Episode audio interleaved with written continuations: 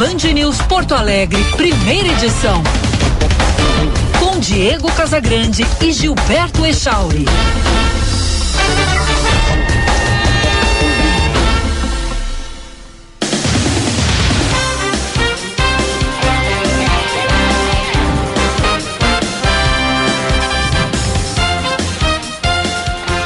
9 horas 34 minutos. Bom dia. Está no ar o Band News Porto Alegre, primeira edição. Eu sou Diego Casagrande, junto com o Gilberto Echauri. Vou com você pela próxima uma hora, com informação, análise e opinião aqui no FM 99,3. Também pelo aplicativo Band Rádios, que você pode baixar para o seu smartphone ou para o seu tablet, ou ainda pelo canal do YouTube, que é Band RS. E ali tem som e imagem para você. Em Orlando amanheceu um belíssimo dia de sol, céu azul, temperatura na casa dos 25 graus e a máxima chegará a 33. Echauri, bom dia. Bom dia, Diego Casagrande, bom dia para os nossos ouvintes, boa quarta-feira a todos. Mais uma vez, manhã bonita, sol e céu azul na capital, 18 graus, vai a 26 hoje. Abrimos o programa com as manchetes.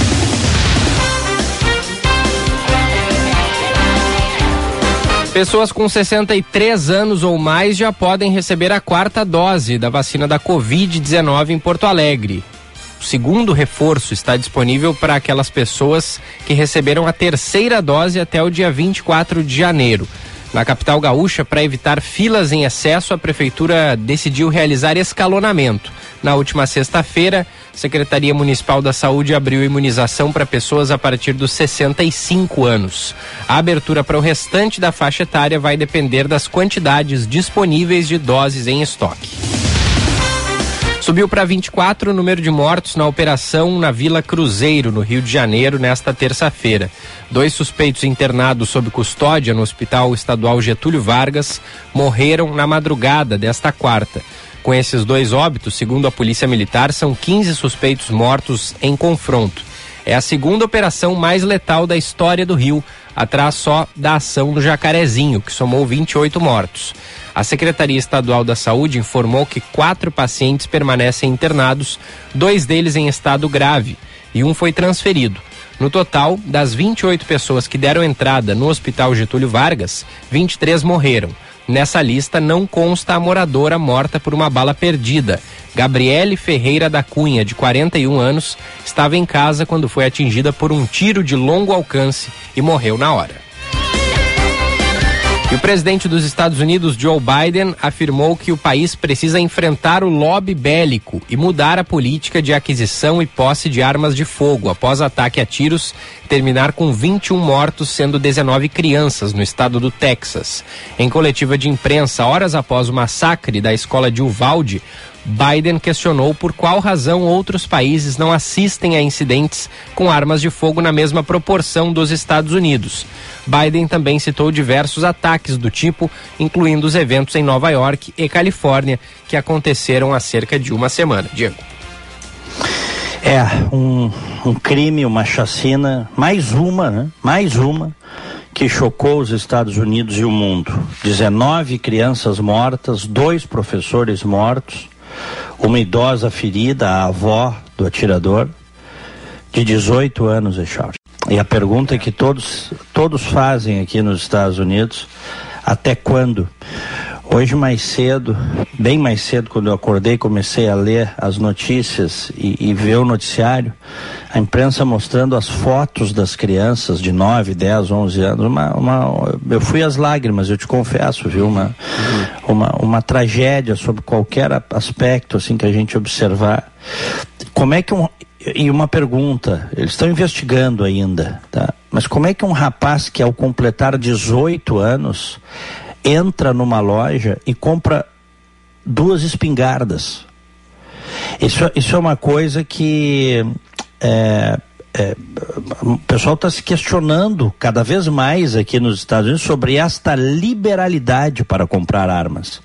Se isto houve um momento que foi, inclusive fez parte da construção do país, eu já contei essa história aqui, quando os americanos seguiram uh, uh, rumo ao oeste, a tal da conquista do oeste, porque inicialmente os Estados Unidos eram 13 colônias na costa leste.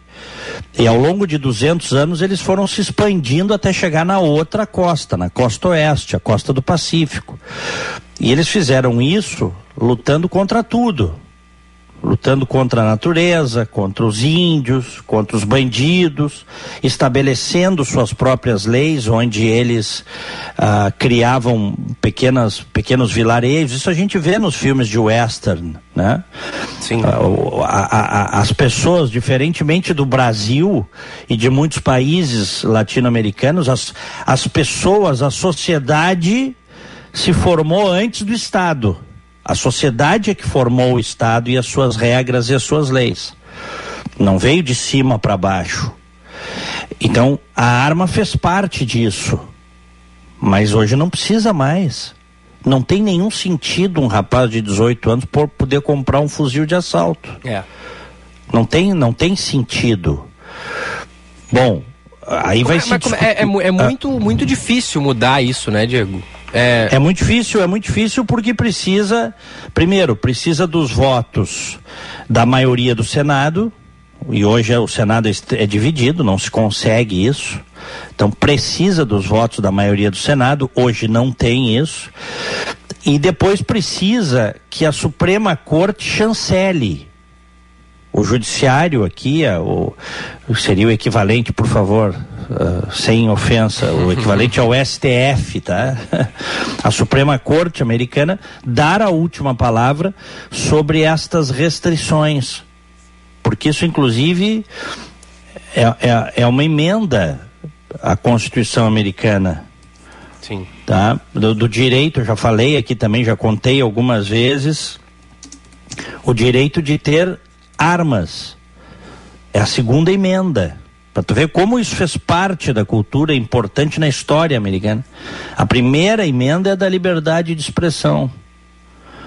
É. A segunda emenda é o direito do, do, do cidadão ter armas para se proteger de qualquer coisa, principalmente do Estado. Isso aí faz quase 240 anos que eles estabeleceram isso. É, e, e, e, o, e o Biden tendo dito que é preciso mudar, e enfim, tu acha que isso é discurso ou isso Mas é... isso vem sendo falado, isso vem sendo falado desde o governo Obama. Porque as chacinas aumentaram muito nos últimos 20 anos. E, e, desde o governo Obama que o Obama vem tentando, vem falando tal, aí o Trump se colocou contra, teve várias chacinas também no governo do Trump, mas você tem o Partido Republicano que de maneira geral, quase unânime, é radicalmente contra mexer nisso. Até porque tem o, o lobby uh, da, da NRA, National Rifle Association, que banca os caras que paga os caras para defender essa, que é a Associação Nacional de, de, de Rifles, que paga os caras para proteger a segunda emenda, em tese é para isso, certo? Eles, ó, a gente banca, é o lobby, é aqui, aqui nos Estados Unidos o lobby é institucionalizado. Uhum. Os caras têm escritórios gigantescos em Washington. Não só eles, qualquer um que tem interesse monta um escritório em Washington. Né? Então, é, é, mas, mas tem alguns estados já conseguiram reduzir drasticamente o acesso ao armamento, certo? Outros são extremamente liberais em relação a isso, como é o caso do Texas, onde aconteceu essa chacina de ontem. E aí o eles, Valde. Eles, eles, eles acabam até fazendo treinamentos, né, para os alunos de como procederem em casos semelhantes.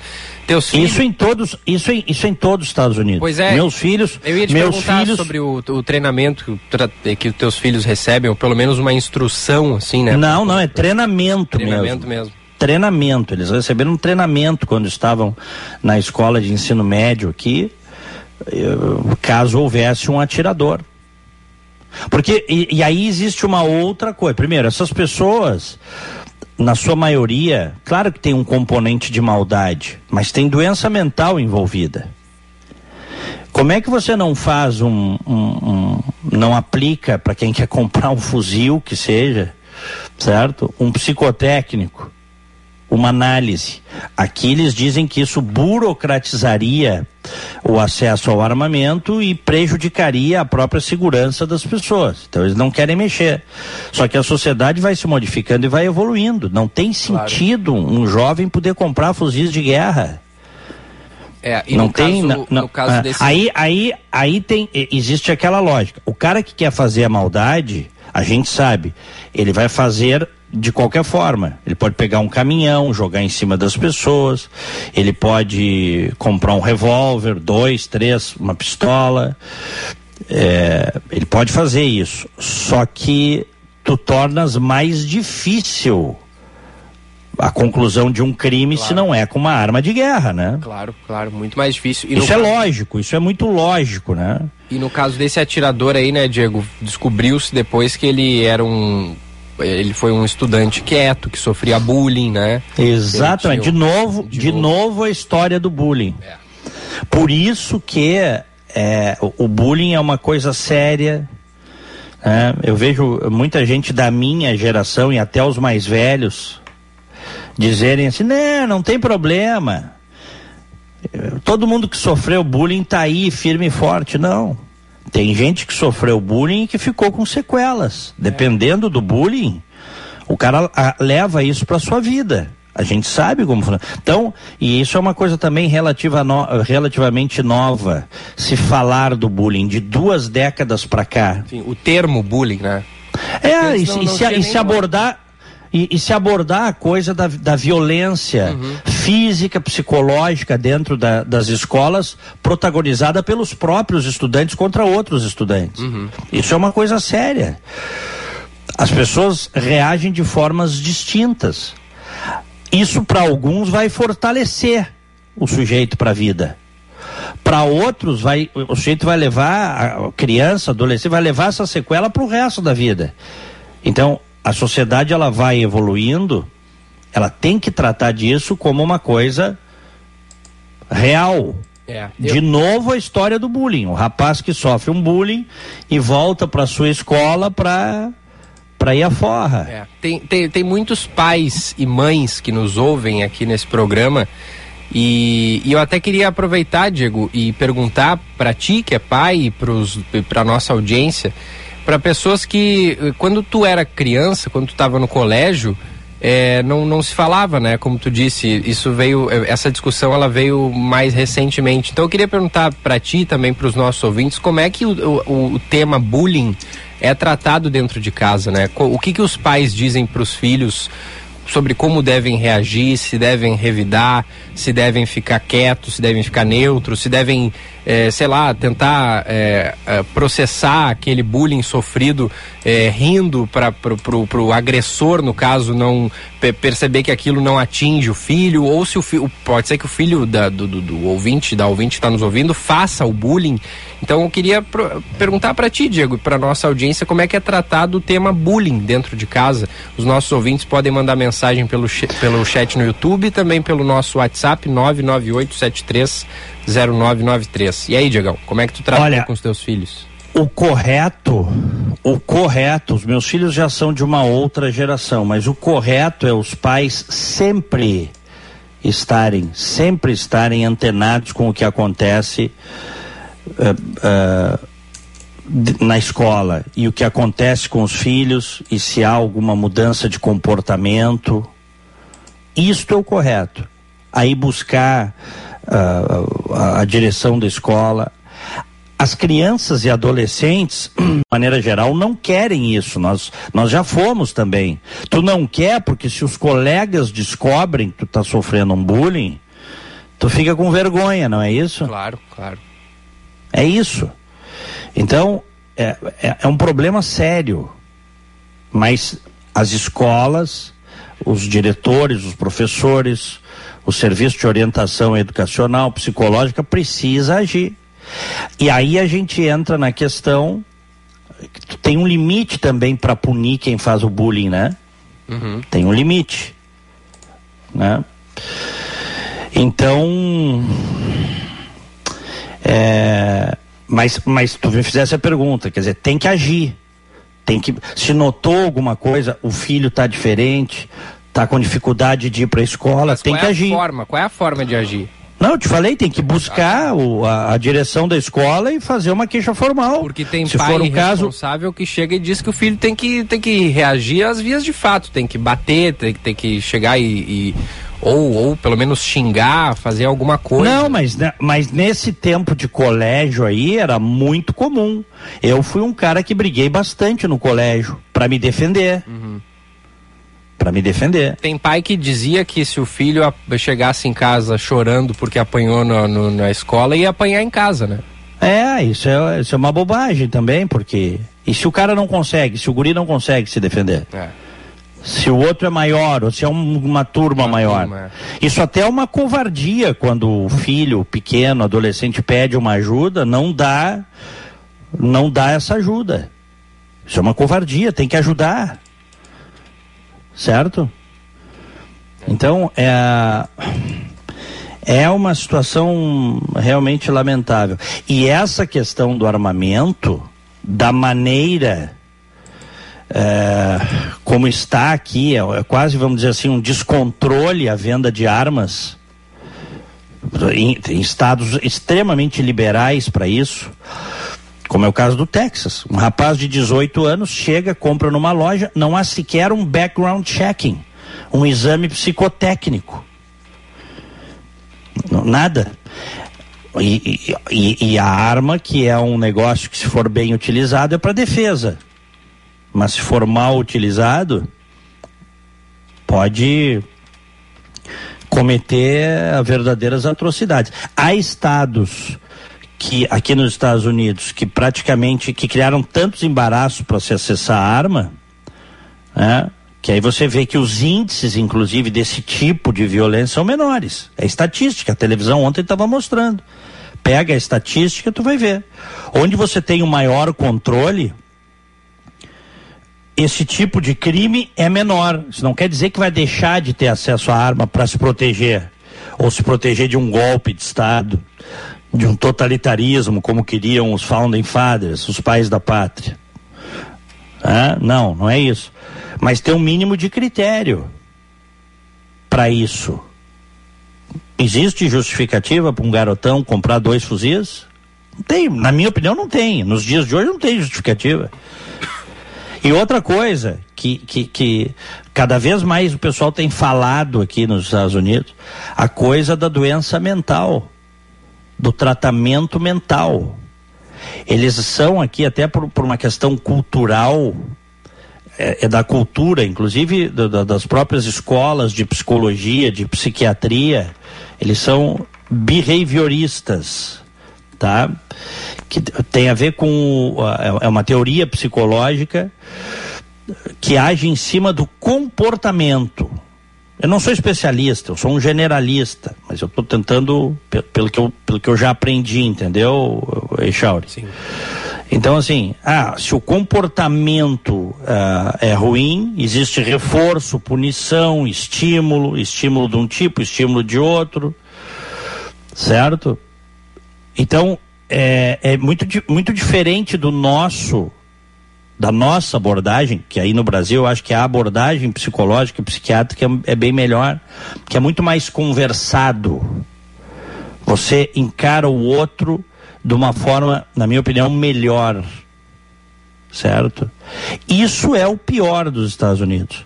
Essas coisas que acontecem aqui, porque agora você liga a televisão, o noticiário é só isso, mostrando as fotos das crianças, as, das, das 19 crianças. É uma tragédia, cara. 19 crianças mortas dentro de uma sala de aula e, e, e dois professores, duas professoras, por um, por um rapaz desequilibrado. Tá, e o tratamento para esse rapaz? Havia uma visão para acolher esse rapaz e tratar esse rapaz? Porque é, é, é mais de uma ponta, não é só a coisa de, de, de conter o acesso fácil a uma arma de guerra. Não é só isso. É o outro lado, tratar ele para que ele não faça mal para si nem para os outros. Porque se não for com a arma, ele vai fazer de outra forma. Houve isso? Não. Então o sistema está falhando também em identificar uh, uh, pessoas com problemas mentais e tratar essas pessoas e cuidar dessas pessoas. É, aparentemente não tinha isso, né? Esse, não. esse, esse apoio não, não ao, tinha. ao jovem. Ele, ele matou a avó antes, né, Diego? Não, a, a avó tá em estado gravíssimo. Ah, não morreu, então. tá em estado não. grave, tá. É, tá, então, tá, tá meio, pelo que eu vi mais cedo, tá meio desenganada, assim, tá em coma, e na UTI, e botou arma de guerra, né, coisa de videogame, Sim, sim. quer dizer, roupa de guerra, botou roupa de guerra, roupa camuflada, colete e tal, foi pra guerra, tipo, entendeu?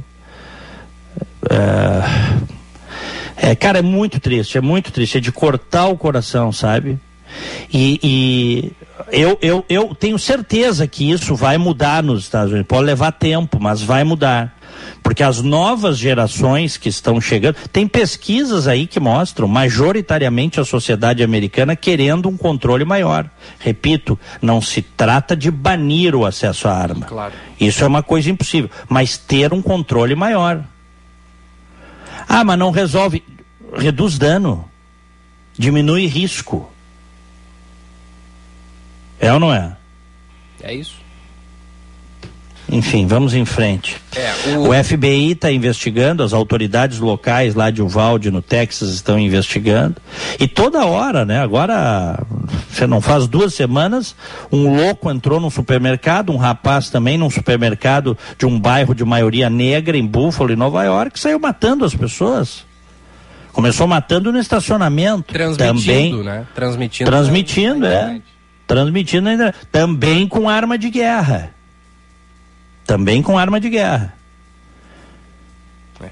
Então, então tu vê que há uma facilitação se o cara tem um fuzil, um, um fuzil de assalto, uma arma de guerra, que efetivamente. Né? Há uma. Há uma. uma eh, vamos dizer, uma facilitação, porque a maior parte de- do- desse tipo de, de chacina é cometida com esse tipo de arma. É. Então, naturalmente, ah, vai acabar com? Não, provavelmente não vai acabar com esse tipo de coisa. Que, já, que infelizmente essa coisa é, é, diabólica, né? Que nesse momento aqui nos Estados Unidos tem gente pensando como fazer a sua chacina. É ou não é? E, e- e vem numa crescente, né, Diego? Tô vendo aqui, no ano passado foram 34 ataques em escolas nos Estados Unidos, o maior número registrado desde 1999, que foi quando começou a série histórica, né, de acordo com o levantamento do jornal eh, The Washington Post. E, e a- é, então é, né, é, é algo é, que está piorando, assim, né? Vem, vem agravando nos últimos anos. É. É, é muito. né, E aí tem o componente cultural, né? Tu, tu pega o seguinte, Chauri. ah, o Canadá também tem, tá? Agora, recentemente, uh, teve, eu acho que no- durante a pandemia, teve um louco aí que saiu matando gente no Canadá ali, do lado leste do Canadá, matou acho que mais de 20 pessoas, 30 pessoas, tem que ver ali. Mas eh, no Canadá também agora, mas em número muito menor. Muito menor. Lá e, e olha que o Canadá, eles têm muito acesso à arma. Tem comunidades rurais, próximo de montanha. Tem lugares no Canadá que o cara, inclusive, tem que ter uma arma por causa dos ursos, por causa Claro. das feras, certo? Sim, sim. É outra realidade, né? Mas, mas, mas culturalmente é diferente. Percentualmente, se você não quer pegar em números absolutos, que o Canadá tem, sei lá, 10% da população americana, em torno disso, certo? Mas se tu vai em percentuais, não tem comparação. O que acontece com violência, com arma de fogo aqui nos Estados Unidos, com o que acontece no Canadá. Então é um componente cultural de violência certo? E eu falei um dia desses aqui que desde cedo o, o- o ser humano é incentivado à violência, até ser assistindo filmes. Não tem um filme aí que não tem um tiroteio, gente morta. É ou não é? Mas tem um outro, o videogame. O videogame hoje é muito mais lucrativo do que a indústria de Hollywood. Sabias disso, né? Estava lendo uma reportagem há um tempo atrás. Parece mentira. Hollywood já foi, a indústria do cinema já foi a mais lucrativa. Hoje não é. Hoje é a indústria do videogame mundial. E aí, ah, bom, o que, que tu vai fazer? Ah, vai banir? Claro que não. Eu tô só, eu só tô, só tô trazendo para reflexão. a violência contida nesses videogames. Então, há um incentivo. As pessoas não se dão conta, mas há um incentivo para a violência. O cara come, a criança começa desde cedo a jogar jogos de violência, né? Sim, é cultural, né? É. É cultural, é uma coisa uh, bem americana. Né? Bem, bem americana. E é muito triste isso, porque toda semana tem. Em maior ou menor grau. Toda semana tem aqui. Né? É. O, e muitos ouvintes se manifestando, viu, Diego? A nossa ouvinte Elisete manda pra gente. Bom dia, a crueldade das crianças e adolescentes é assustadora. Eles não conhecem limite, mas infelizmente eles aprendem em casa, sua primeira escola. Combater o bullying escolar começa em casa, com quem sofre, mas principalmente com aquele que pratica o bullying. As falhas de segurança na entrada de pessoas nas escolas americanas assusta. Qualquer um entra. Agora os republicanos propondo que os professores andem armados é algo surreal. É, aqui na Flórida, é, até por, por, uh, por, por, indicação do atual governador, Ron DeSantis, que é muito popular aqui na Flórida. Aqui na Flórida o Ron DeSantis está tá grandão, que é republicano e até é cogitado a ser o candidato à presidência pelos republicanos, se o Trump não for, em 2024. Né? O Ron DeSantis conseguiu aprovar uma legislação para ter polícia nas escolas. Então, desde então, não aconteceu aqui na Flórida. Mas em escola, porque o, o, o, o, cara, o cara que decide cometer uma atrocidade dessas, ele quer matar o maior número de pessoas possíveis, certo? Só que aí, onde é, para onde é que ele vai? Para o lugar onde é proibido arma, onde ele sabe que ele não vai ter reação certo? Porque aqui na Flórida, grande parte das pessoas não é, não sei se é, tem que ver até o percentual de pessoas, mas é muita gente que tem arma. Tu tá num shopping andando, tu sabe que ali no meio tem gente armada. A Flórida é um estado armado. O cara sabe que se ele abrir fogo num lugar desse, alguém vai reagir contra ele, certo? Numa escola ele sabe que não. A não ser na Flórida agora que tem que todas as escolas têm tem policiais, né? Tem o treinamento, meus filhos foram treinados quando agora estão na faculdade, mas quando estavam na escola tinha treinamento, todo semestre tinha treinamento, treinamento mesmo. Assim como eu, quando eu fiz o meu intercâmbio lá em 1989 na Califórnia, uma cidadezinha chamada Santa Cruz. Eu fiz o meu intercâmbio lá, eu tinha 16 anos. O treinamento que se tinha era para terremoto, Echauri. Uhum. Hoje o treinamento que se tem lá na Califórnia também é contra atiradores. É. Ou seja, em 30 anos muita coisa mudou, né? Com certeza. O nosso amigo Jefferson, que mora no Canadá, manda pra gente. Bom dia. Uma tragédia que aconteceu. O rapaz sofreu bullying durante anos e a solução dele foi matar crianças. Mas se vocês pesquisarem o número de pessoas que morrem por armas de fogo no Brasil e nos Estados Unidos, o Brasil ganha de longe. Outro ponto. Para matar as crianças, como ele fez, basta uma pistola semiautomática, arma muito usada para defesa. Abraços, Jefferson. É, mas não tem comparação Brasil com os Estados Unidos. Eu entendo que os defensores do armamento, sim, sem nenhum controle, usem essa argumentação. O Brasil é um país subdesenvolvido perto dos Estados Unidos. Né? Sim. Não tem comparação. Inclusive, uh, o tipo de violência que existe no Brasil é uma violência que tem muito mais a ver é, com, com com pobreza, com crescer em áreas absolutamente degradadas, com ser absorvido por áreas dominadas pelo tráfico de, do, de drogas, que hoje todo o país, em toda cidade tem a zona do tráfico e a criança desde cedo está ali no meio. E aí quando baixa o, a possibilidade de ganhar dinheiro com droga, vai para o assalto, vai fazer grana fora do local. Então, então, não tem comparação. Claro, no Brasil se mata muito mais. Mas quer comparar Brasil com Estados Unidos? Não, né? É, e, e tanto é que a gente. Só que, esse... só que, vamos comparar, desculpa, Chauri, vamos comparar a mortandade com arma de fogo dos Estados Unidos com outros países desenvolvidos. Vamos comparar com a Alemanha, vamos comparar com o Japão, com o próprio Canadá, onde ele está. A comparação tem que ser essa. É, e e aí tu deu o exemplo, né, de, de como a violência ocorre no Brasil. O exemplo mais recente é essa operação, né, na Vila Cruzeiro, lá no Rio de Janeiro. 24 mortos até o momento. Muitos deles eram é, criminosos, né, da facção Comando Vermelho, mas teve uma mulher que morreu, né, de uma bala, vítima de uma bala perdida. Estava em casa e foi atingida com um tiro aí de longo alcance, morreu na hora que ninguém sabe de onde partiu esse é, tiro, pode é. ter partido dos bandidos. É. é a, a, agora, tu visse o armamento dos bandidos? Uhum. Visse o armamento? Eu até eu tinha uma foto aqui, eu tinha separado uma foto ontem à noite mesmo. É, 13 fuzis. Esses fuzis de guerra, a R-15, a K-47, 12 granadas, granadas de guerra. 13 fuzis, 4 pistolas, 12 granadas. Eu te pergunto, como é que a polícia não vai fazer o enfrentamento? Desculpa, tem que fazer o enfrentamento, né? Claro, aí a gente. Ah, depois pode se discutir, eu acho que é bem razoável que se faça essa discussão se foi bem feita a operação ou se foi mal feita. Agora, o número de é, de mortos que trocaram 24 mortos, né?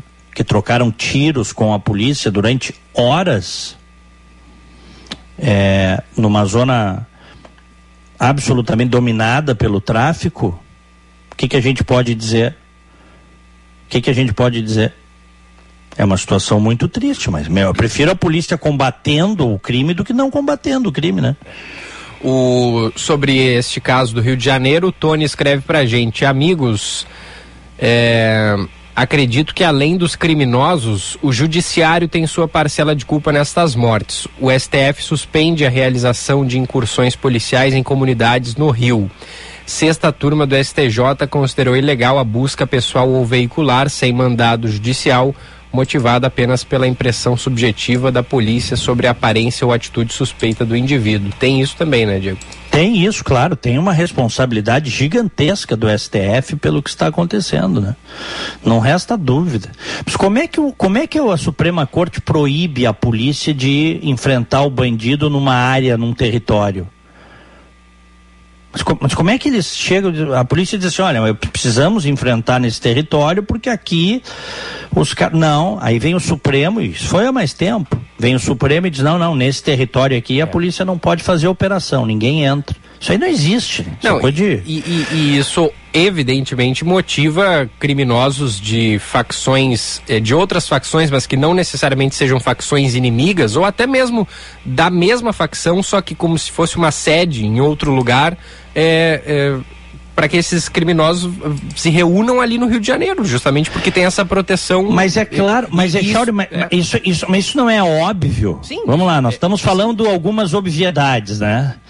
É, vamos falar mais uma obviedade. E muitos desses, desses criminosos que estavam na, na Vila Cruzeiro vieram de outras regiões do país. Claro, claro. Se organizaram lá, até porque se sabe porque o judiciário, porque o Supremo Tribunal Federal proibiu a polícia, falando no popular, de subir o morro.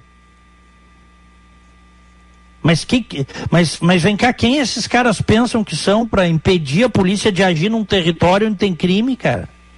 Mas eles podem tudo, né? Eles podem tudo. E é óbvio que se você cria uma zona livre para o bandido, é óbvio que a criminalidade ali vai se reforçar. Vocês viram, né? O pessoal viu as fotos aí dos fuzis.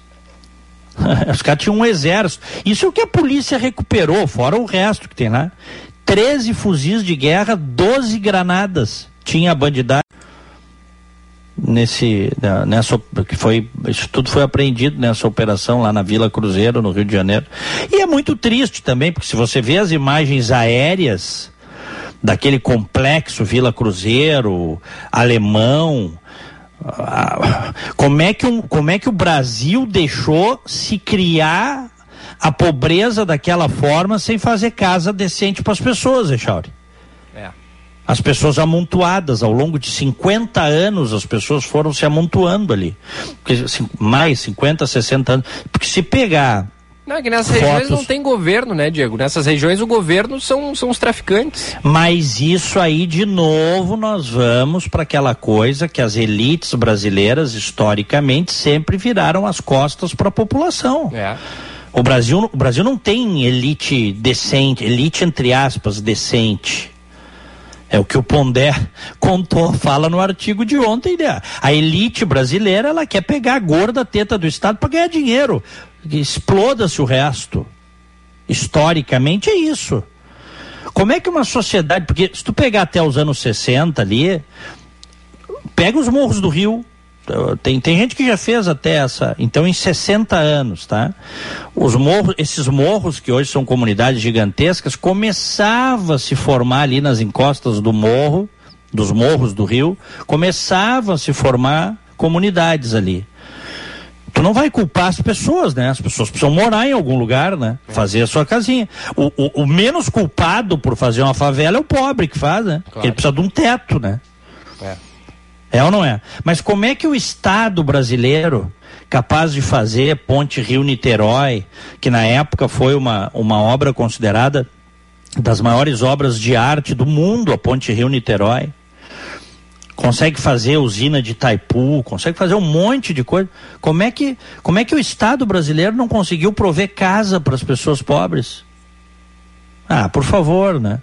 Não havia o interesse de que isso fosse feito, porque é a mentalidade até escravocrata, colonial, entendeu? O rico tá tudo bem para ele desde que ele viva no seu mundinho ali e o pobre que se exploda. Só que agora é ou não é? As coisas têm consequências. Ficou impossível controlar. É só tu olhar assim uma imagem aérea, uma imagem de drone das comunidades do Rio, é impossível controlar. Daqui a pouco nós vamos ter outro confronto, a polícia vai lá, mata mais um monte de bandido, também morre como efeito colateral inocente e vai continuar, porque é impossível controlar do jeito que deixaram chegar, Echauri. Por esse descaso com com, com o ser humano, descaso com a vida, descaso com as pessoas, que é muito típico da sociedade brasileira. Infelizmente.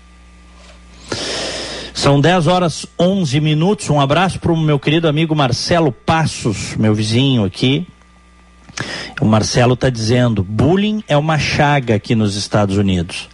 Nas escolas existem guetos dos hispânicos, dos brasileiros, dos americanos. É preciso estar atento, diz o Marcelo. É verdade. Não só aqui, né? Isso, isso aí tem tem no Brasil, tem no Sim. mundo todo, mas aqui ele está dizendo, e eu concordo com ele, é uma coisa também muito tradicional, o bullying. É. Cultural, tradicional, é cultural, entendeu? Tem é. que se virar o bullying. E aí, quantos casos desse, dessas explosões de fúria o cara vai e faz maldades e depois se mata, jovens, porque chega uma hora que explode, tem acesso ao armamento, não tem, é uma série de coisas, né? não tem um acompanhamento psicológico, porque até isso custa caro aqui nos Estados Unidos. Eu já, eu, eu já contei. Isso são as chagas do país mais rico do mundo, que tem o melhor e o, e o pior do país, né? Não é porque eu estou aqui que eu não vou ver as coisas erradas do país. Eu acho que em muitos aspectos é um país maravilhoso para se viver. Em outros aspectos tem as suas chagas, seus problemas. No início da pandemia, primeiro mês de pandemia, eu já contei aqui. Nós estamos falando ali, março, abril de, eh, de 2020. Março, abril, maio, quando não tinha ainda os testes em larga escala distribuídos pelo governo Muita gente com Covid não ia fazer o teste para não gastar. Orçamento apertadinho. E os planos não estavam bancando, Chauri. Então, aí é o outro lado. Você não pode ter o melhor de dois mundos num só. Os países têm coisas boas e, e coisas que não são boas. E esse tipo de coisa é uma coisa realmente lamentável aqui nos Estados Unidos. Né? A Muito nossa bem. ouvinte Rosali lembra também da Cracolândia, né? A Band vem acompanhando também lá em São Paulo é, os moradores que, que não, também não tem para onde ir, né, Diego? E que é, ela manda aqui pra gente, bom dia, como é bom ouvir vocês. Também me perguntam, também me pergunto, o que é a miséria dos morros, favelas, até a bandidagem numa pobreza?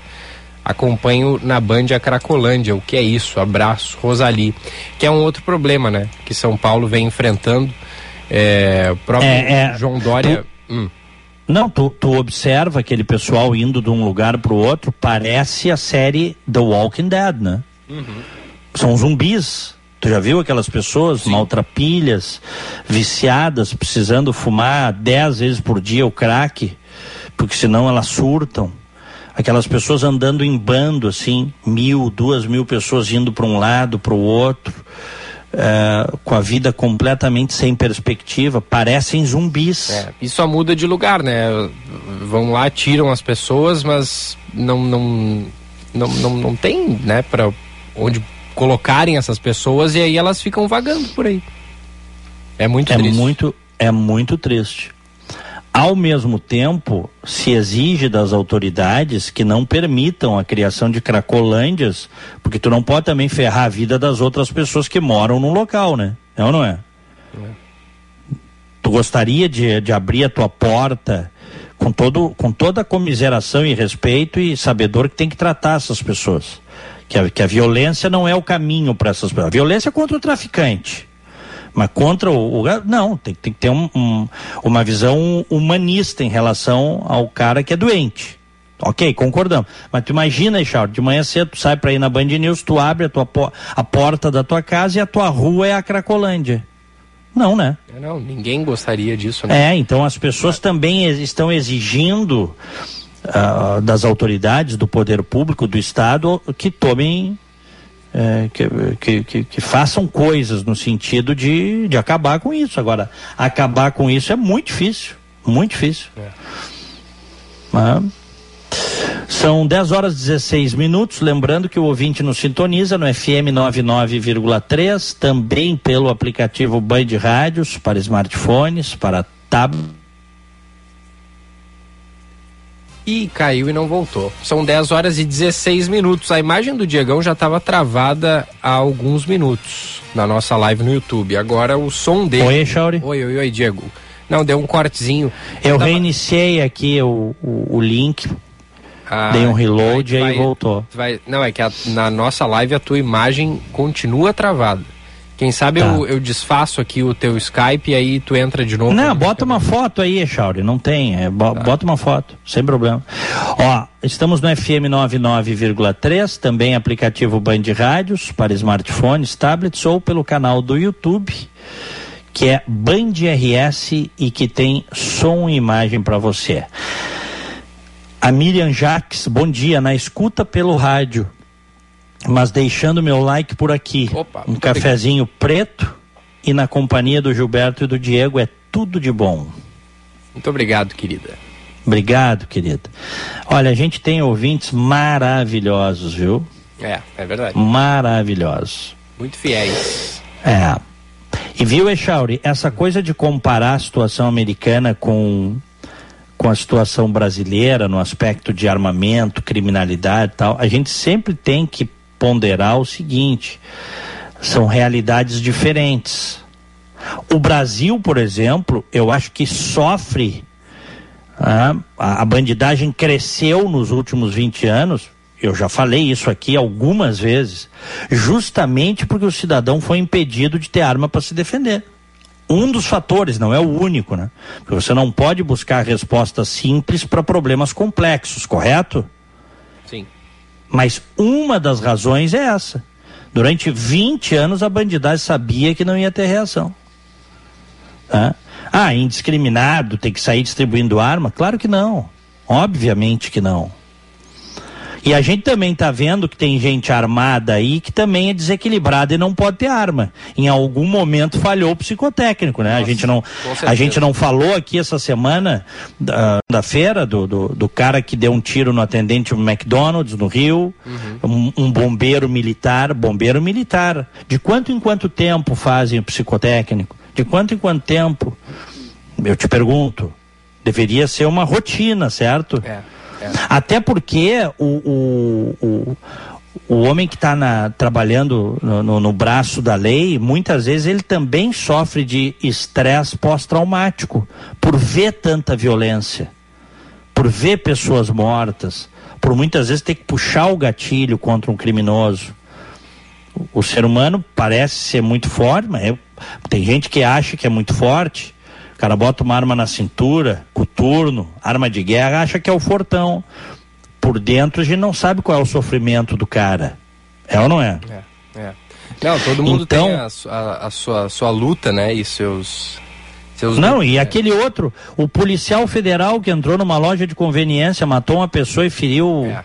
Feriu 10 ali, atirando um monte de gente. Como é que esse cara estava na Polícia Federal? E pelo que se sabe, agente da Polícia Federal, né? pelo que se sabe, ele já vinha há alguns anos dando sinais de desequilíbrio. É. E os colegas não fizeram nada, Como... não investigaram. Como tem gente, né, Diego, desequilibrada. Deixa eu contar uma rapidinha. Ontem. é o que tava... mais tem, né? É. Ontem eu estava no ônibus, transporte público aqui em Porto Alegre, e aí eu estava sentado num banco próximo, do lado do motorista, mas próximo ao cobrador ali, logo depois da, da roleta. E aí entrou um cara sem máscara e ele já entrou no ônibus argumentando, não, porque mudou a lei, porque agora não é mais obrigatório, porque eu não tenho máscara, eu vou andar sem máscara, já, já, já entrou assim. Uhum, botando banca. Ué, botando. E, e aí ele passou a roleta. E aí o, o, o, motorista e o cobrador argumentando calmamente com ele, só que o cara não estava calmo. E aí ele Sim. passou a roleta e aí pediram, o, o, o cobrador pedia para ele botar a máscara porque tem câmera, porque depois nós funcionários é que vamos é, ser cobrados lá na empresa, blá, e, e o cara não, não, não vou botar porque não é mais lei, porque vocês não estão sabendo de nada, caiu o decreto e tal. E aí ele passou e ele passou a roleta e foi, e foi se sentar e seguiu aquele bate-boca, né? E aí todo o resto do ônibus estava de máscara. E aí, óbvio que os outros passageiros se sentiram incomodados com aquilo, né?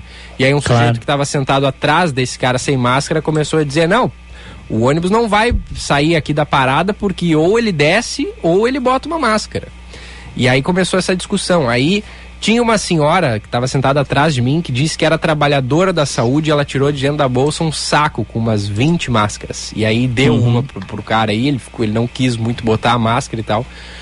Mas os caras começaram a bater boca ali, Diego. Se a mulher não tá com a, o saco de máscara dentro da bolsa dela para resolver a situação e dar uma máscara pro, pro cara, eu não sei o que, que, que ia acontecer, porque esse cara não, não tinha uma máscara ali. Então, ou o ônibus seguia a viagem com ele sem máscara, ou ele ia ter que descer. Uma é. das duas coisas, se a mulher não tá com a máscara ali. E não, aí... mas ele queria, o Echauri, ele queria rolo. É, Na real, eu... o cara, o cara tem problema. Essas pessoas, elas estão buscando problema. Não, e outra, Diego, ele é desinformado, né? Se ele ouvisse a Band News FM, ele deve é, ouvir claro. a concorrência. Se ele fosse ouvir é, a claro. Band News FM, ele ia saber que segue obrigatório o uso da máscara no, no transporte Não, e... coletivo em Porto Alegre. É e ele hum, fala. E ele também, Echauri, tem essas ondas contra a máscara, essas ondas contra os cuidados pessoais, que a gente viu muito durante a pandemia. Uh, o pessoal dizendo que acabou a liberdade, a ditadura, onde já se viu. Esse Daniel Silveira aí, esse deputado delinquente, vivia falando que, máscara era focinheira ideológica. Disse para mim numa entrevista ali na Rádio Bandeirante, aquele belo programa que tivemos durante dois anos, que depois terminou 90 minutos, entrevistamos grandes nomes da política e outros nem tanto, tá, Charles? da política nacional. Mas o pessoal nos dava entrevista, foi, era, foi um espaço muito bacana, 90 minutos, e terminou agora com grande audiência, inclusive. Tinha uma das maiores audiências da Band o 90 minutos. Ele nos deu entrevista. Ele nos deu entrevista e ele chamava máscara de focinheira ideológica. É. E tá, e tá Aí eu rolando... até perguntei, eu até perguntei para ele, mas que beleza, se o senhor for, for para uma mesa de cirurgia, né, e os médicos, enfermeiros, todo mundo ao seu redor, todo mundo usa máscara, né? O senhor vai, vai dizer para ela, tira a máscara aí para me contaminar quando eu estiver aberto e tal. Aí eles, não, é diferente, claro, aí é sempre diferente, né? É. Hein? Não, sempre, e... então, Então, o, o, o, pro cara que, que é fazedor de rolo, ele teve muita narrativa, muito storytelling durante a pandemia para fazer rolo, viu? Argumento para fazer ah, rolo, sim, sim, sim. Nesse episódio aí que eu contei, eu tava no ônibus indo pro centro de Porto Alegre. Cheguei no centro, tava passando em frente à prefeitura, tava tendo uma manifestação com cartazes, com, com caixa de som e tudo na frente da prefeitura contra a vacina e contra o uso de máscara. Uhum dizendo é. ali, porque é, a fulana de. Tinha um cartaz assim, a fulana, tantos anos, tomou a vacina da Pfizer e ficou uh, cega. Aí tinha o outro lá que desenvolveu tal doença a partir de, da outra vacina. E aí tinha um, é, um monte, rodando um monte uma gravação. De caso um monte de caso fake, né? O pessoal. Sim, fake, exatamente. Um monte de caso fake. E outra, claro que a gente sabe, qualquer vacina pode ter 0,0001 de algum para-efeito mais grave, certo? Qualquer vacina.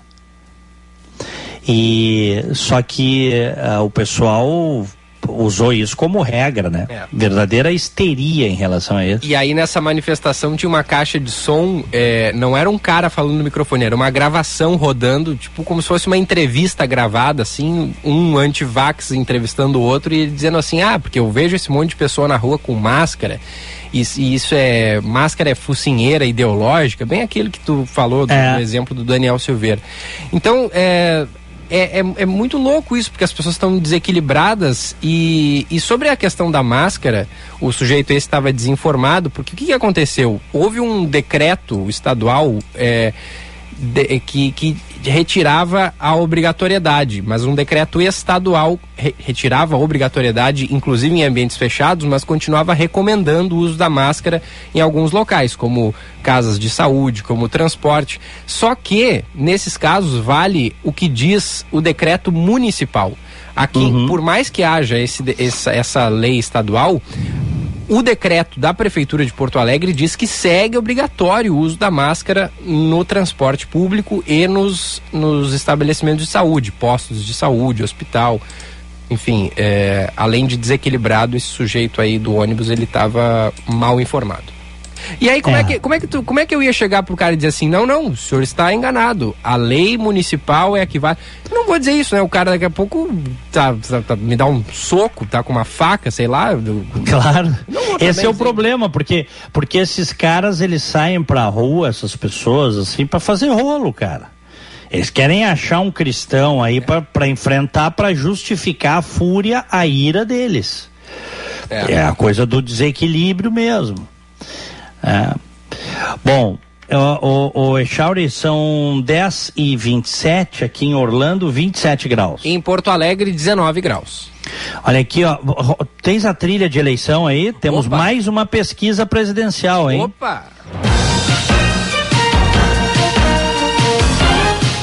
Band Eleições, na Band News FM. E aí, Diego?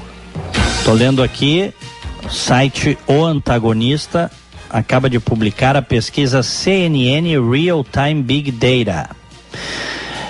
Vamos lá.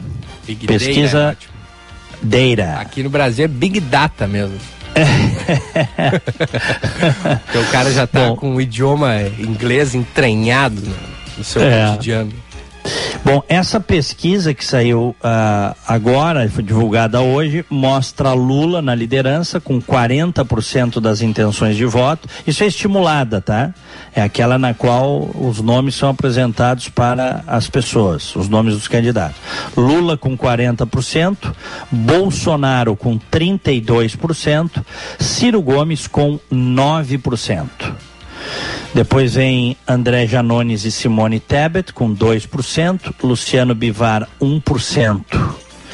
Este é o cenário com mais pré-candidatos e sem a presença de João Dória, que desistiu. Vera Lúcia, Pablo Marçal, Sofia Manzano, Felipe Dávila, Leonardo Pericles e José Maria Eimael não pontuaram. Brancos e nulos, 9%. Indecisos e não responderam 5%. Não mudou nada depois da saída do Dória, né? É, tá a mesma coisa. Quase, quase nada. É, ontem a gente até deu risada, né? Para onde vai o espólio de 1% do Dória? é. Eu acho que, bom, agora uma coisa que a gente tem que observar é a Simone Tebet, porque ela será a candidata da chamada terceira via. Podem debochar da denominação terceira via, podem, não tem problema. Terceira via no sentido que é alguém capaz de quebrar a polarização. A Simone Tebet já começou há dois meses a percorrer o Brasil. Então, aos poucos, ela vai se tornando conhecida. Agora ela vai ter o tempo, já tem, né? Já está passando na televisão, rádio, o tempo do MDB, ela aparecendo. Ela vai ser a candidata do MDB. O PSDB está naquela. Usa ou desocupa a moita? Sabe como é que é? Uhum. Uhum. Depois da saída do Dória, o PSDB ainda não sabe se vai indicar o vice ou não a grande chance seria o, o, do PSDB sair bem dessa daí, indicar o Eduardo Leite para vice da Simone Tebet. Mas, Aí a chapa seria Tebet Leite. Mas o Eduardo Leite deu uma entrevista é, para o portal UOL dizendo que não está trabalhando com a ideia de ser vice na chapa da Tebet, que suas atenções estão voltadas para o Rio Grande do Sul. É, isso, exatamente. Então agora então o Eduardo Leite está entre ir para o Nacional como vice ou ser candidato ao governo do estado de novo. Mas aí tendo que justificar o seu discurso histórico de que era contra a reeleição. Ontem até um, um amigo meu me mandou dizer, ah, Diego, como ele renunciou e está fora do governo, não é reeleição, não é reeleição.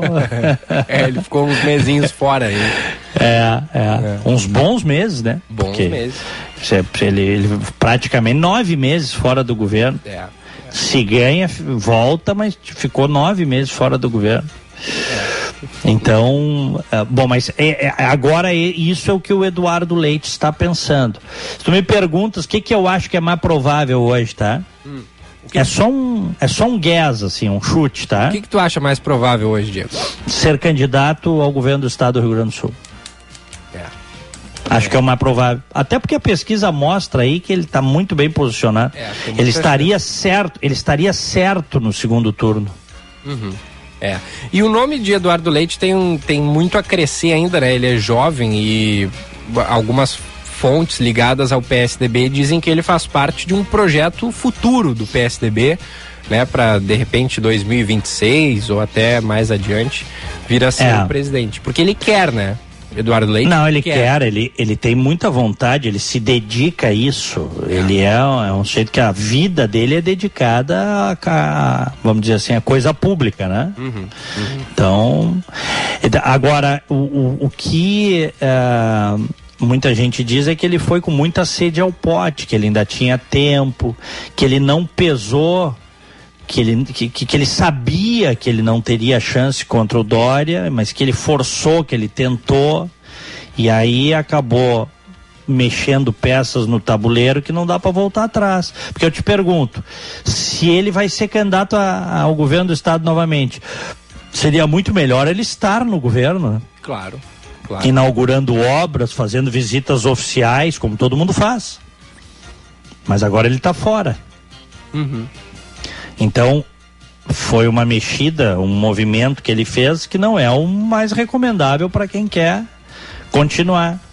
Então, e, e, vão jogar na cara dele que ele só está indo de novo, jogando fora o seu discurso histórico, se se confirmar isso, porque ele ficou sem alternativa.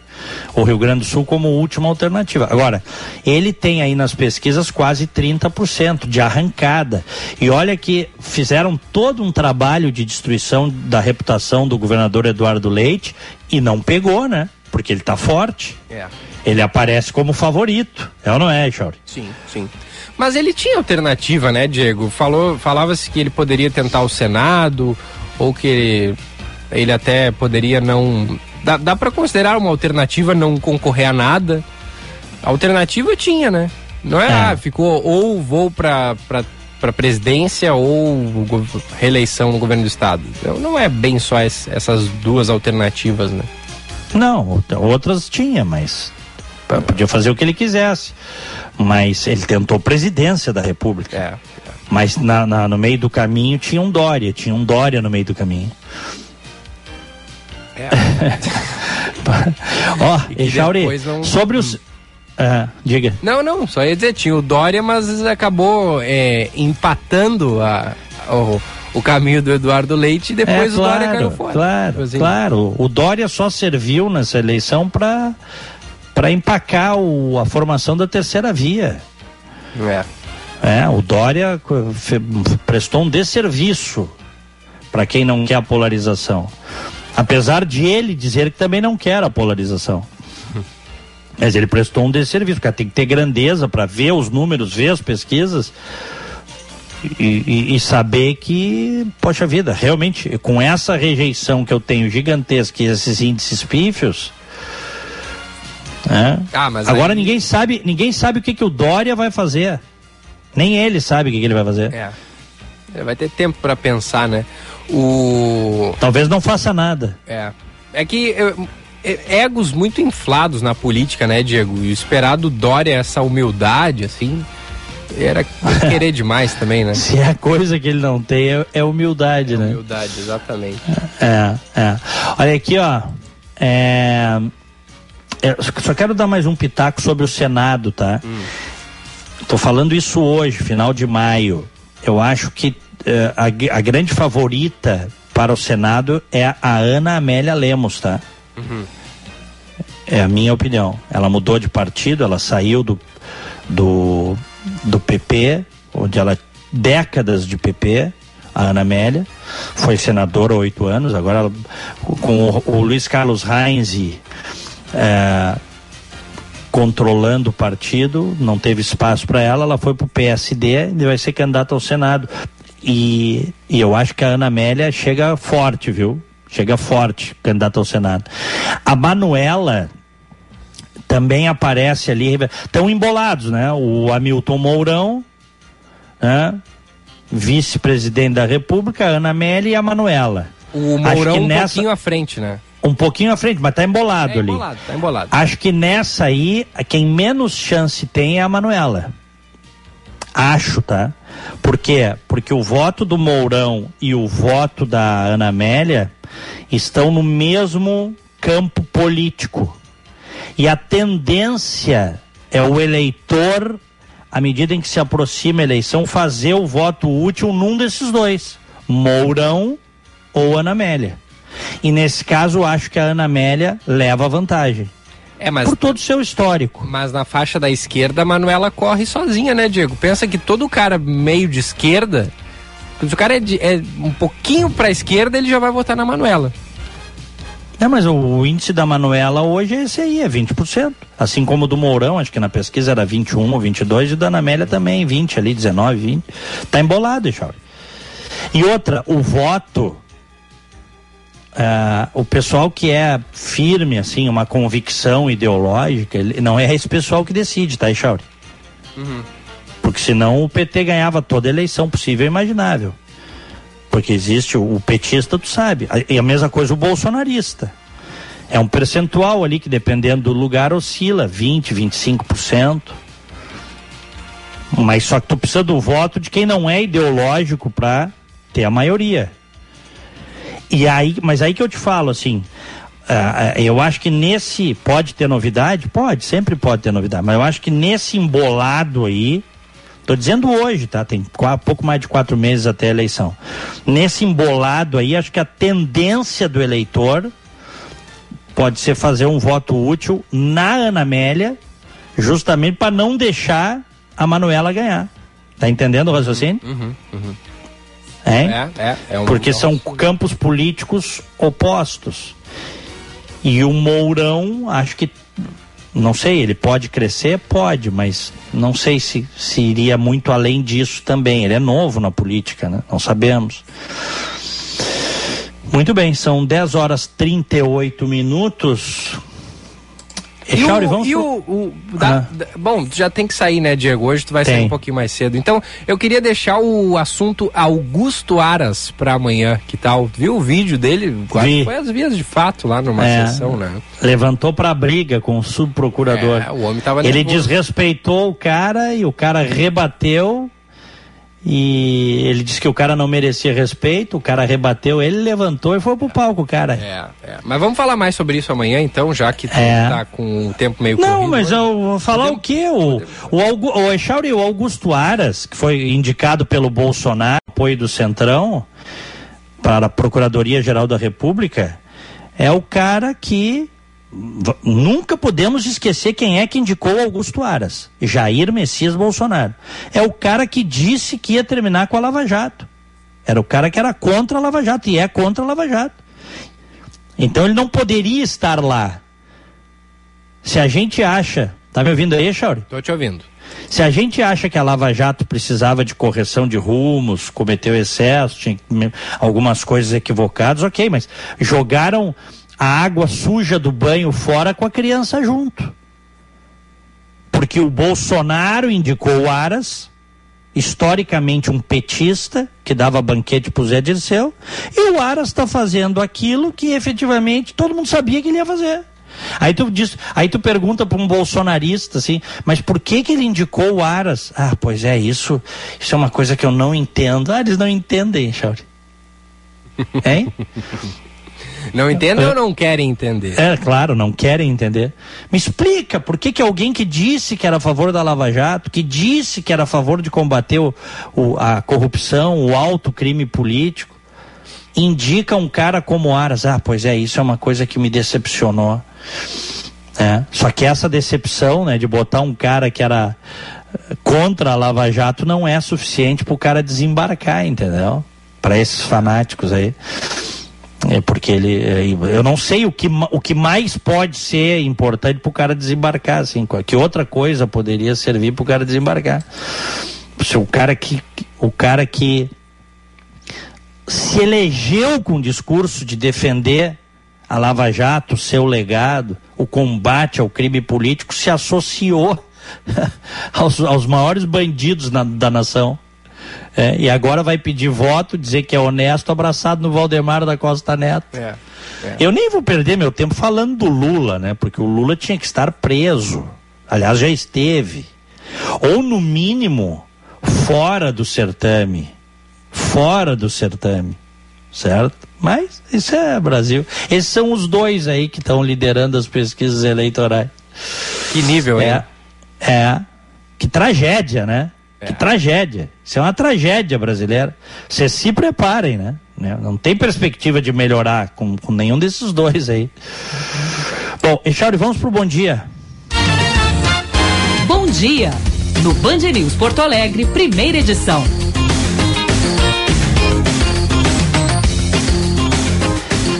Aniversariante de hoje, um grande abraço para Simone Facim pro grande Claudinho Pereira e pro Enio Meneghetti. Felicidades. Me associo a todos, o meu parabéns de hoje vai para Yuli Rodrigues, para a Luana Meirelles, para o Roberto Soares, para a Aline Cardias, para o Jaderson Martins, lá de Glorinha, o Arthur Garcia também está de aniversário e também o Israel Oliveira. Felicidades, parabéns.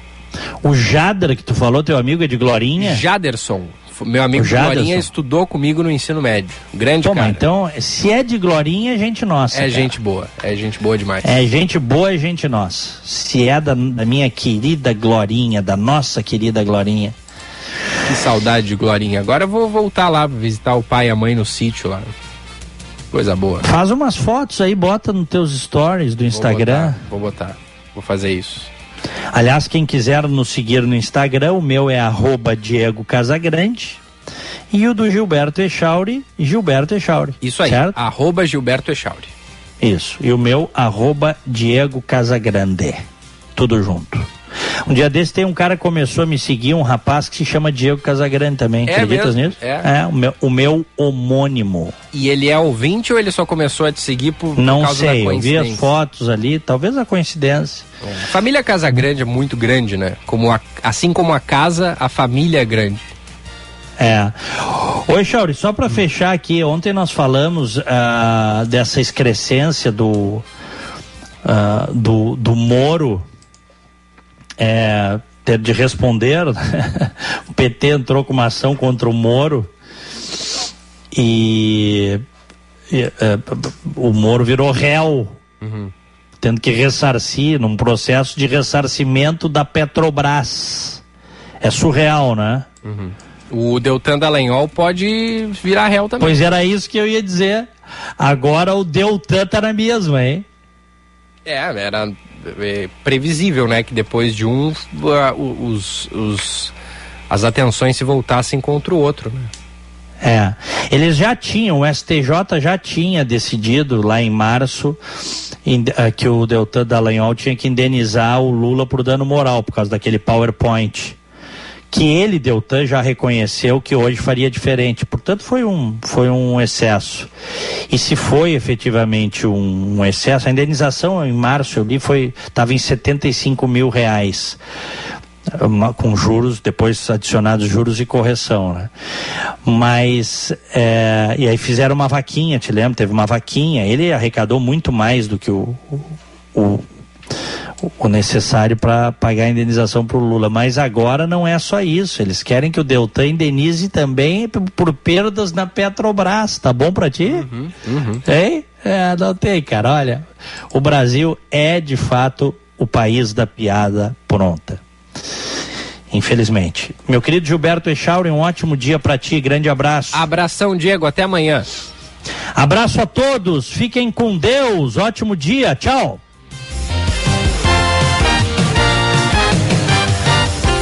10 horas e 45 minutos e por aqui o primeira edição vai até às 11 da manhã, 19 graus a temperatura e a gente já vai direto acionar a reportagem. Ontem foi o primeiro dia de jogos da Olimpíadas da Zapai aqui no Rio Grande do Sul, acontecendo na Ubra em Canoas. O evento vai até a próxima sexta-feira. E o segundo dia hoje será marcado pelo começo das atividades na pista de atletismo. A informação chegando com o Eduardo Carvalho. Delegações unidas, autoridades presentes e até mesmo tocha olímpica sendo carregada. O cenário já deixa bem claro que as Olimpíadas da Paz do Rio Grande do Sul já começaram. Os jogos foram oficialmente abertos no ginásio principal da Ubra em Canoas. Foi um momento de muita festa e celebração para os alunos, que aguardavam há três anos essa edição das Olimpíadas. É o que conta o Jonathan Machado Antunes, que é de Jaguarão. Minha segunda vez aqui com meu professor de novo e junto com a minha galera aí. Viemos tentar de novo para ver se vai dar certo ou não. Mas se o ginásio é lugar de celebração, também tem espaço para competição. São mais de 10 esportes que serão disputados ao longo de toda a semana. Nas quadras, as estrelas são os alunos, mas eles contam com todo o apoio de quem está do lado de fora. Quem conta mais sobre isso é Fernanda Girardi, da Pai de Esteio, que torcia durante as Olimpíadas. Meu Deus do céu, o coração tá lá dentro, o coração vibra de alegria de poder viver isso aqui, ver eles felizes. Já são campeões, né? O apoio da torcida foi fundamental pro Eduardo, que bateu o último pênalti da semifinal e garantiu a classificação do time de Santo Antônio da Patrulha. Estou muito feliz participar e fizer o gol no finalzinho. E a ajuda da torcida foi importante? Foi, muito. Em torno de mil alunos da 206 APAES do Rio Grande do Sul participam dos Jogos. É um espaço de muita união através do esporte. O Paulo Antônio é coordenador estadual de educação física e fala mais sobre a importância do esporte para as APAES. O esporte ele transforma o aluno, né? O aluno ganha autoestima, ele tem confiança, ele vai aprender com perdas, com ganhos, nem se tudo na vida se ganha com facilidade. Então é um aprendizado de vida, né? Os medalhistas das Olimpíadas Gaúchas garantem espaço nos Jogos Nacionais, que ocorrem no final do ano em Aracaju.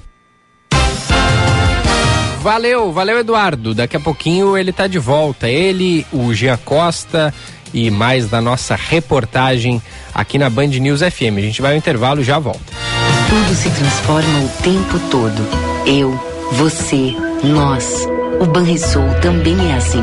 Nos transformamos todos os dias para sermos mais humanos, acessíveis, modernos, inclusivos e sustentáveis. Tudo para nos conectarmos cada vez mais com você e com milhões de sonhos. Porque juntos, nossa conexão tem o poder de mudar o mundo. Banrisul, nossa conexão transforma. Gosta de desafios e grandes conquistas? Aproveita! A Unimed é patrocinadora e serviço médico oficial da Maratona Internacional Porto Alegre Unimed. E claro, cliente Unimed Porto Alegre tem vantagem exclusiva: 30% de desconto nas inscrições com o Aproveita. Clube de vantagens da Unimed Porto Alegre. Acesse o site unimedpoa.com.br barra aproveita e participe. Unimed Porto Alegre. Cuidar de você, esse é o plano. Agende-se. Evento presencial dia 25 de maio, das 12 horas às 14 horas. O Tá na Mesa será com diretor-geral MPC, Maurício Harga. Tema: a influência da sustentabilidade nos negócios. Informações e transmissão pelas nossas redes sociais. Participe. Realização Federação. Apoio Rádio Band News. Hora certa, na Band News FM. Oferecimento Savaralto Toyota, para quem prefere o melhor. 10h49. Savaralto, lugar de Toyota, lugar de confiança. Aproveite as condições especiais do ciclo Toyota para garantir seu novo Corolla com as três primeiras revisões grátis e EPI reduzido. Corolla XEI com parcelas de novecentos e noventa e nove reais. Corolla Cross XRE com parcelas de um mil cento e noventa e nove reais. Consulte condições em uma de nossas lojas. Savaralto Toyota, em Porto Alegre, Canoas, Osório, Pelotas e Bagé. Juntos salvamos vidas. Há 10 anos, a rede de saúde Divina Providência vem cuidando dos gaúchos. Em Porto Alegre, o atendimento é feito pelos hospitais Independência, Divina Providência e pelas 34 unidades de saúde gerenciadas pela rede. No Vale do Taquari, o cuidado vem dos hospitais São José, Santa Isabel e Estrela. A integração e a qualificação das equipes e gestão compartilhada resultam em eficácia no atendimento aos pacientes. Rede de Saúde Divina Providência. Cuidado amoroso à vida. Pela terceira vez consecutiva, a FMP recebe o selo OAB Recomenda. É o único curso de direito entre as faculdades privadas de Porto Alegre com o certificado três vezes seguidas. Direito é na FMP. Vestibular em 7 de junho. Acesse o site fmp.edu.br. FMP. Direito por excelência. Direito para a vida. Tudo se transforma o tempo todo. Eu, você, nós. O Banrisul também é assim. Nos transformamos todos os dias para sermos mais humanos, acessíveis, modernos, inclusivos e sustentáveis. Tudo para nos conectarmos cada vez mais com você e com milhões de sonhos. Porque juntos, nossa conexão tem o poder de mudar o mundo. Banrisul, nossa conexão transforma. Gosta de desafios e grandes conquistas? Aproveita! A Unimed é patrocinadora e serviço médico oficial da Maratona Internacional Porto Alegre Unimed. E claro, cliente Unimed Porto Alegre tem vantagem exclusiva: 30% de desconto nas inscrições com o Aproveita. Clube de vantagens da Unimed Porto Alegre. Acesse o site unimedpoa.com.br barra aproveita e participe. Unimed Porto Alegre. Cuidar de você, esse é o plano.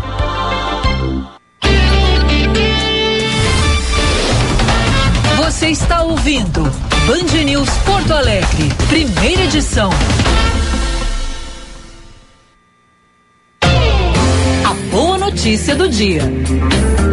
Oferecimento Unimed Porto Alegre. Cuidar de você. Esse é o plano.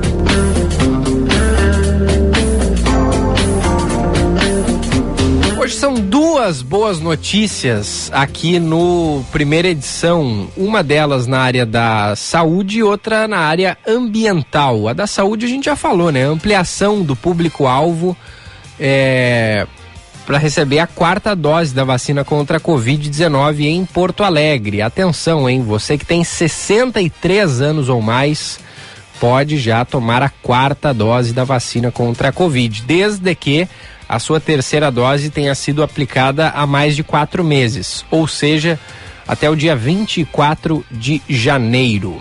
Em Porto Alegre são 23 locais que estão aplicando a quarta dose e também a terceira, a segunda e a primeira. As crianças de 5 a 11 anos podem receber a vacina em uma das 26 unidades referência aqui na capital. E a outra notícia que eu disse na área ambiental, boa notícia do dia, é que as ararinhas azuis voltam ao Brasil após 22 anos de extinção.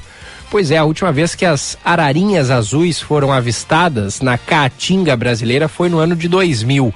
Mas agora oito delas retornarão para o Nordeste e serão soltas na Bahia em junho. O anúncio foi feito pelo Instituto Chico Mendes de Conservação da Biodiversidade, o ICMBio, que ajudou na reabilitação e monitoramento dessas aves vindas da Europa e alocadas em um centro na cidade de Curaçá, no norte da Bahia. Essa espécie é nativa da Caatinga, bioma predominante na região e voltará a povoar o céu do sertão do São Francisco. Ararinha azul chegou a ser considerada extinta na região há 22 anos.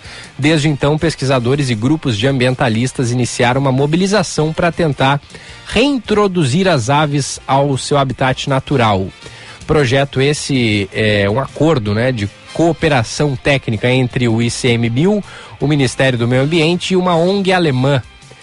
É, para reintegrar as aves na Caatinga, o ICMBio trouxe em março de 2020 52 ararinhas da Alemanha e da Bélgica. Elas foram levadas para a unidade de conservação em Curaçá para serem preparadas para voltar à natureza brasileira. Com isso, a ideia que haja mais soltura nos próximos anos, até que exista uma população estável da espécie em liberdade no norte da Bahia esse passarinho azul que é muito bonitinho. Arara é o o, o, o, pássaro símbolo do Brasil, eu acho, né? Eu posso estar falando uma grande bobagem, mas eu acho que é. Arara, ave símbolo do Brasil. Então essa é a boa notícia do dia. As araras azuis voltando ao Brasil após 22 anos em que elas foram consideradas extintas. Daqui a pouquinho tem mais do trânsito com o Josh Bittencourt e a gente vai saber mais também da previsão do tempo nesta bonita quarta-feira. Logo mais no segunda edição também tem o Paulette para a gente falar de futebol. Ontem, Inter e Grêmio fizeram cinco gols, cada um deles, né? Dez gols no total. O Inter se classificou na Copa Sul-Americana e o Grêmio foi campeão da Recopa Gaúcha. Band News FM, temperatura.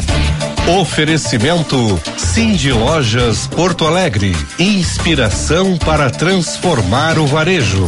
20 graus, um décimo. Quer melhores resultados para o seu negócio? Associe-se ao Cindy Lojas Porto Alegre e conte com benefícios exclusivos a partir de R$ reais mensais. Garanta vantagens imperdíveis em serviços institucionais, de saúde, tecnologia e mídia. Cindy Lojas Porto Alegre. Inspiração para transformar o varejo. Há 10 anos, a rede de saúde Divina Providência vem cuidando dos gaúchos. Em Porto Alegre, o atendimento é feito pelos hospitais Independência, Divina Providência e pelas 34 unidades de saúde gerenciadas pela rede.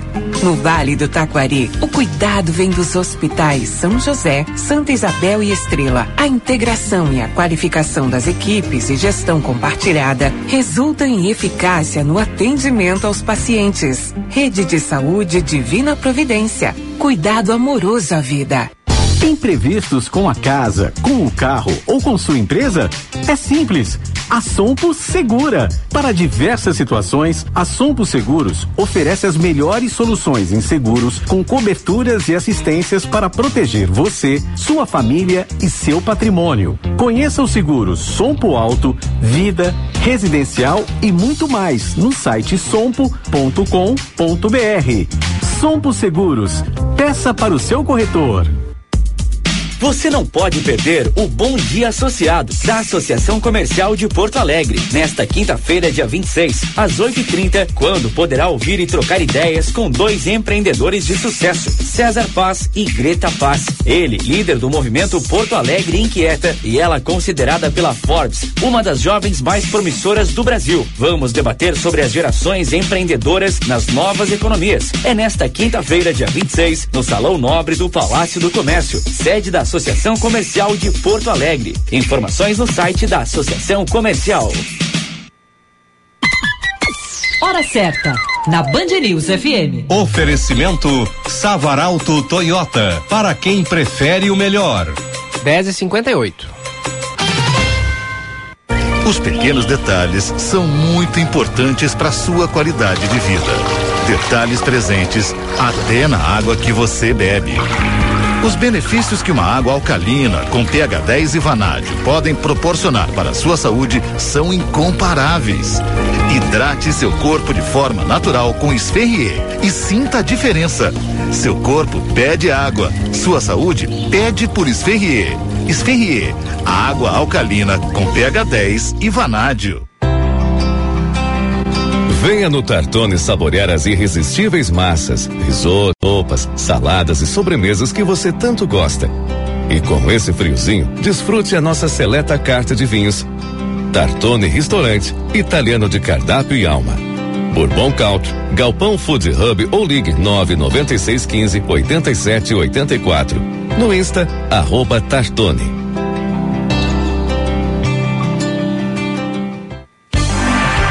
A vida pede mudança de planos. Leve Unimed Porto Alegre para sua empresa sem gastar mais.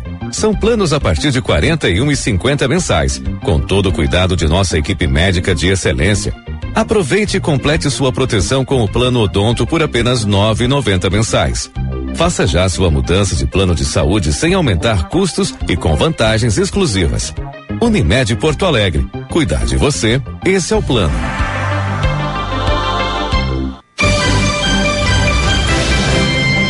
As APAES têm um papel fundamental no desenvolvimento de muitas crianças em todo o país. Não é diferente no Rio Grande do Sul. Nesta semana, um evento reúne mais de mil atletas na Ubra em Canoas. A 21 primeira edição das Olimpíadas das APAES tem um objetivo muito especial de estimular a ação participativa e integrada dos atletas, profissionais, dirigentes e familiares através do esporte e do lazer em um ambiente competitivo. O evento está acontecendo e segue até o dia 27 de maio. Olimpíadas APAI, realização Federação das APAIs RS, apoio Band RS. Seu caminho. E o destaque final do trânsito, hein, Josh Bittencourt? Gilberto, foi encerrado há pouco o içamento do vão móvel da ponte do Guaíba. Ainda tem reflexo nas alças de acesso para a ponte pela Castelo Branco, Sertório e Freeway, além da própria BR-290 para quem sai de Eldorado do Sul em direção a Porto Alegre. Entradas e saídas da capital já com movimentação tranquila, o fluxo mais intenso é na Protásio Alves, próximo ao viaduto da Mariante e também na extensão da Oswaldo Aranha no sentido bairro. Vem aí a FEIPET, Feira de Negócios para profissionais dos segmentos PET e VET, de 29 a 31 de maio, das 13 às 20 horas, na FENAC em Novo Hamburgo. Acesse feipet.com.br. Gilberto. Muito bem, são 11 horas e 2 minutos. Daqui a pouquinho tem o Felipe Vieira no comando do Band News Porto Alegre, segunda edição. Mande sua mensagem 998730993. Participe com a gente também ali na nossa live no YouTube, canal Band RS. Obrigado pela sua audiência. Daqui a pouquinho tem Felipão Vieira por aqui. Valeu!